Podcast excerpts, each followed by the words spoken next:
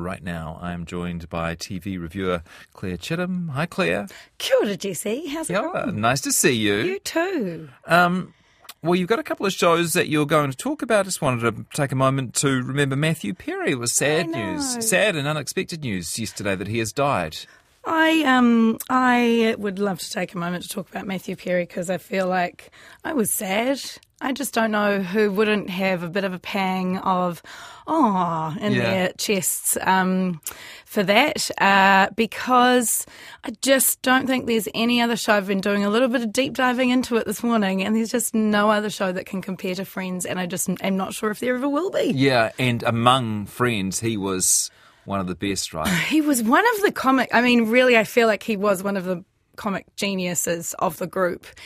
And after even having a little look at the rest of his work, it's he was even when you look at the three guys, he was kind of the you know Chandler was the, the deemed the intelligent one Yeah. of the three, you know, and his comedy always seemed to come from his intelligence and his wit, Yeah. as opposed to um, uh, Joey's dimness and Yeah, know, yeah. Ross's kind of doofiness, Yeah.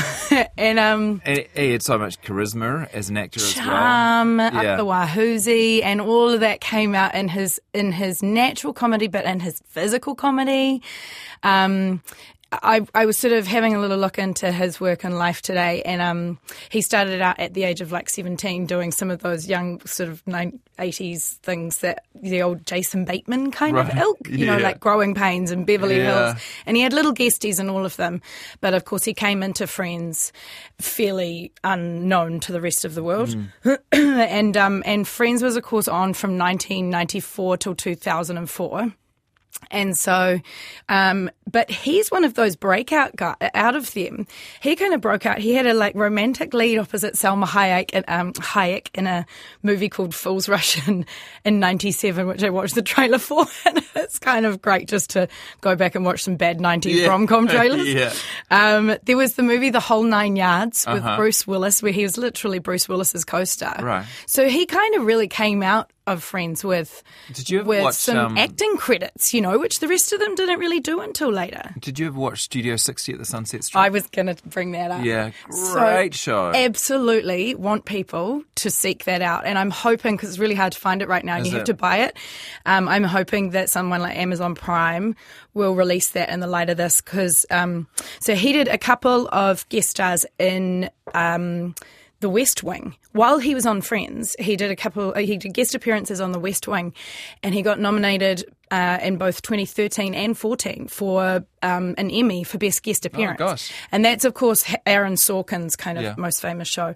And then Aaron went on to pen this show called Studio 60 on the Sunset Strip, which is which was meant to be have the same kind of political and social commentary that Sorkin is so genius at, but for um, a TV a, and media. a false version of a Saturday Night Live Yeah. skit comedy show.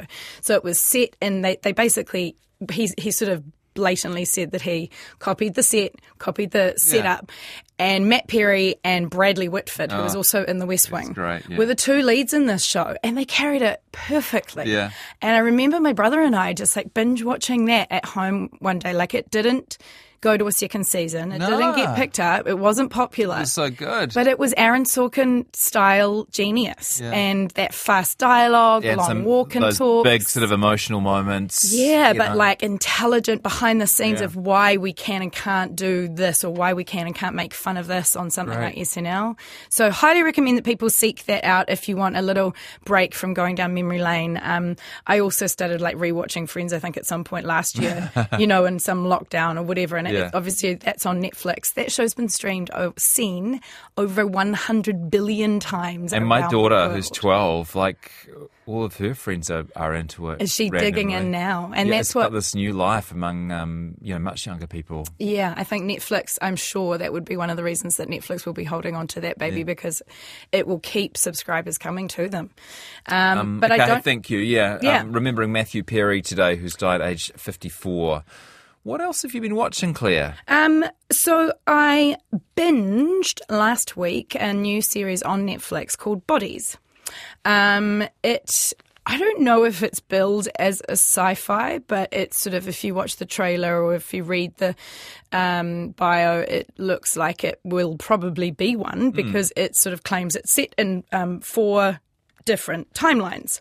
Um, and it turns out that it's based on a comic book, and I think it definitely has, you can sense where there is that slight heightened out of the real world normness.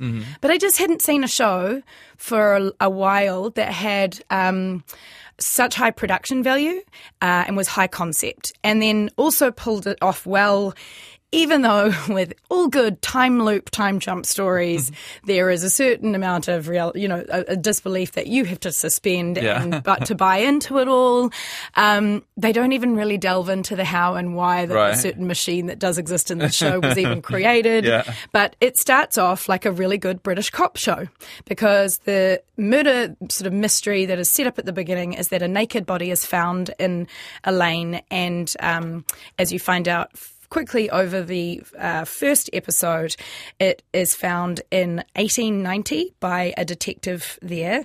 Then it's found the same body with the same injuries and the same tattoo is found in 1941 Okay. by a different detective Yeah. and then it is found in 2023, uh, where they do have a sort of stronger today, mo- a modern current timeline, and it's found in 2053. Um, it's Okay, really sold. fun watch. I'm already sold. Yeah, you're still going to have. I'm. I'm sorry to say, it's still a bit head scratchy. Yeah. and it does get a little bit kind of huh, uh, and you've got to reach for it sometimes. But it's fun. We I found it infinitely bingeable. Um, the production value is so high. The costumes are high. It's beautiful to watch a high concept British drama set in that world because it's just sets and costumes that we will never pull off in this country. Uh, and it's led by the wonderful Stephen Graham. Yeah, he's um.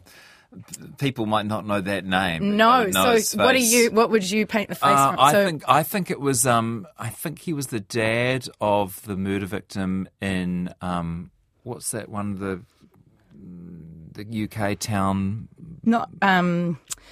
Uh, my brain not, working? not, not, um, I, I know what you mean. the I was famous murder mystery. Yeah, that every, I can't remember the name of the and I'm town. scrolling fast and I can't do it either. But but but but but it's a B word. No, um, I keep wanting to say Bridgeport. It's- I'll find it for us. Don't worry. um, no. I was going to say so. The the um the show that he kind of um jumped out for me with was um Snatch. Right. Uh, he was kind of the buddy in the cop buddiness of Snatch with Jason Statham. He's his um his uh, sort of best boy, little Tommy. Yeah. Um, and then he's played every gangster in every movie you can kind of come up with. He was in um, The Irishman. Most recently, he was in a really great movie, look it up, called Boiling Point, which is a one take wonder movie. So the whole thing is one shot and it's set in a restaurant and he's kind of an angry chef. wow. Um, which I really loved. I think you'd Yeah. enjoy that, Jesse. he was in line of, line of duty. He was an undercover, um, uh, deep undercover cop, as I recall. Yeah, just a great, great character actor. Yeah, he's really great, and every time he comes on screen, you just kind of fall into it a little bit. Um, he was in Peaky Blinders. This has got Bodies has a bit of a classy Peaky Blinders feeling, just in that in the sense in the world that it's in. Yeah. But he appears in every timeline and sort of seems to be the person that links this uh, very time jumpy, warpy story together. But it's a really great blend of kind of um, mystery, action, sci-fi. Um, but the characters hold it together. Every one of the actors is not one that I've particularly seen apart from him. I haven't seen many of them before, but they all come with quite a bit of. Um, uh, quite a bit of sort of classy uh, resume background. Um, Broadchurch was the name, but It's the name. but he's not in name. I was Broadchurch. like, he's not in. Broadchurch. okay, so there you go. That's great. Um, That was both great of our lead. brains Thank you, Jesse. Um, Um, so that's Bodies, great recommendation. Um, there's a couple of other um, shows you wanted to highlight at the moment. little quick final mention. So on RNZ. Uh, online, you can hop on um, the website to watch a little New Zealand show called Blind Bitter Happiness. Hmm. Um, I think it's four episodes, if my memory serves me right. Um, but I'm in it, so I thought I should mention it. uh, shameless self promotion. Yeah, I haven't come across it. Um, yeah, it's uh, Peter Feeney, who's a wonderful actor in New Zealand, wrote this uh, during lockdown, set in and around his own family. Um, and then he, as us Kiwi actors are want to do, um, gathered in friends and family to try to sort of make this Mm. thing, um, and sort of went from being a trailer into turning it into something a little bit longer. But it's really lovely. It's really sweet if you're in if you're on public transport on your way to or from, um, then get it out on the phone because um, they're little uh, tw- anywhere from twelve to seventeen minute long episodes.